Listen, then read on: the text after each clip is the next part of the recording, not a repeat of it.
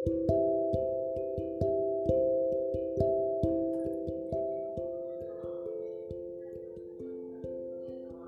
kabar? Lama tak menyapa, bukan berarti kita musuhan kan? Untuk sekedar berbagi cerita, menurutku itu tak apa. Ibarat rangkaian momen, ku rasa kita belum terangkai ya. Puan, izinkan aku abadikan podcast ini. Siapa tahu kamu dengar suara-suara hati yang belum sempat aku sampaikan.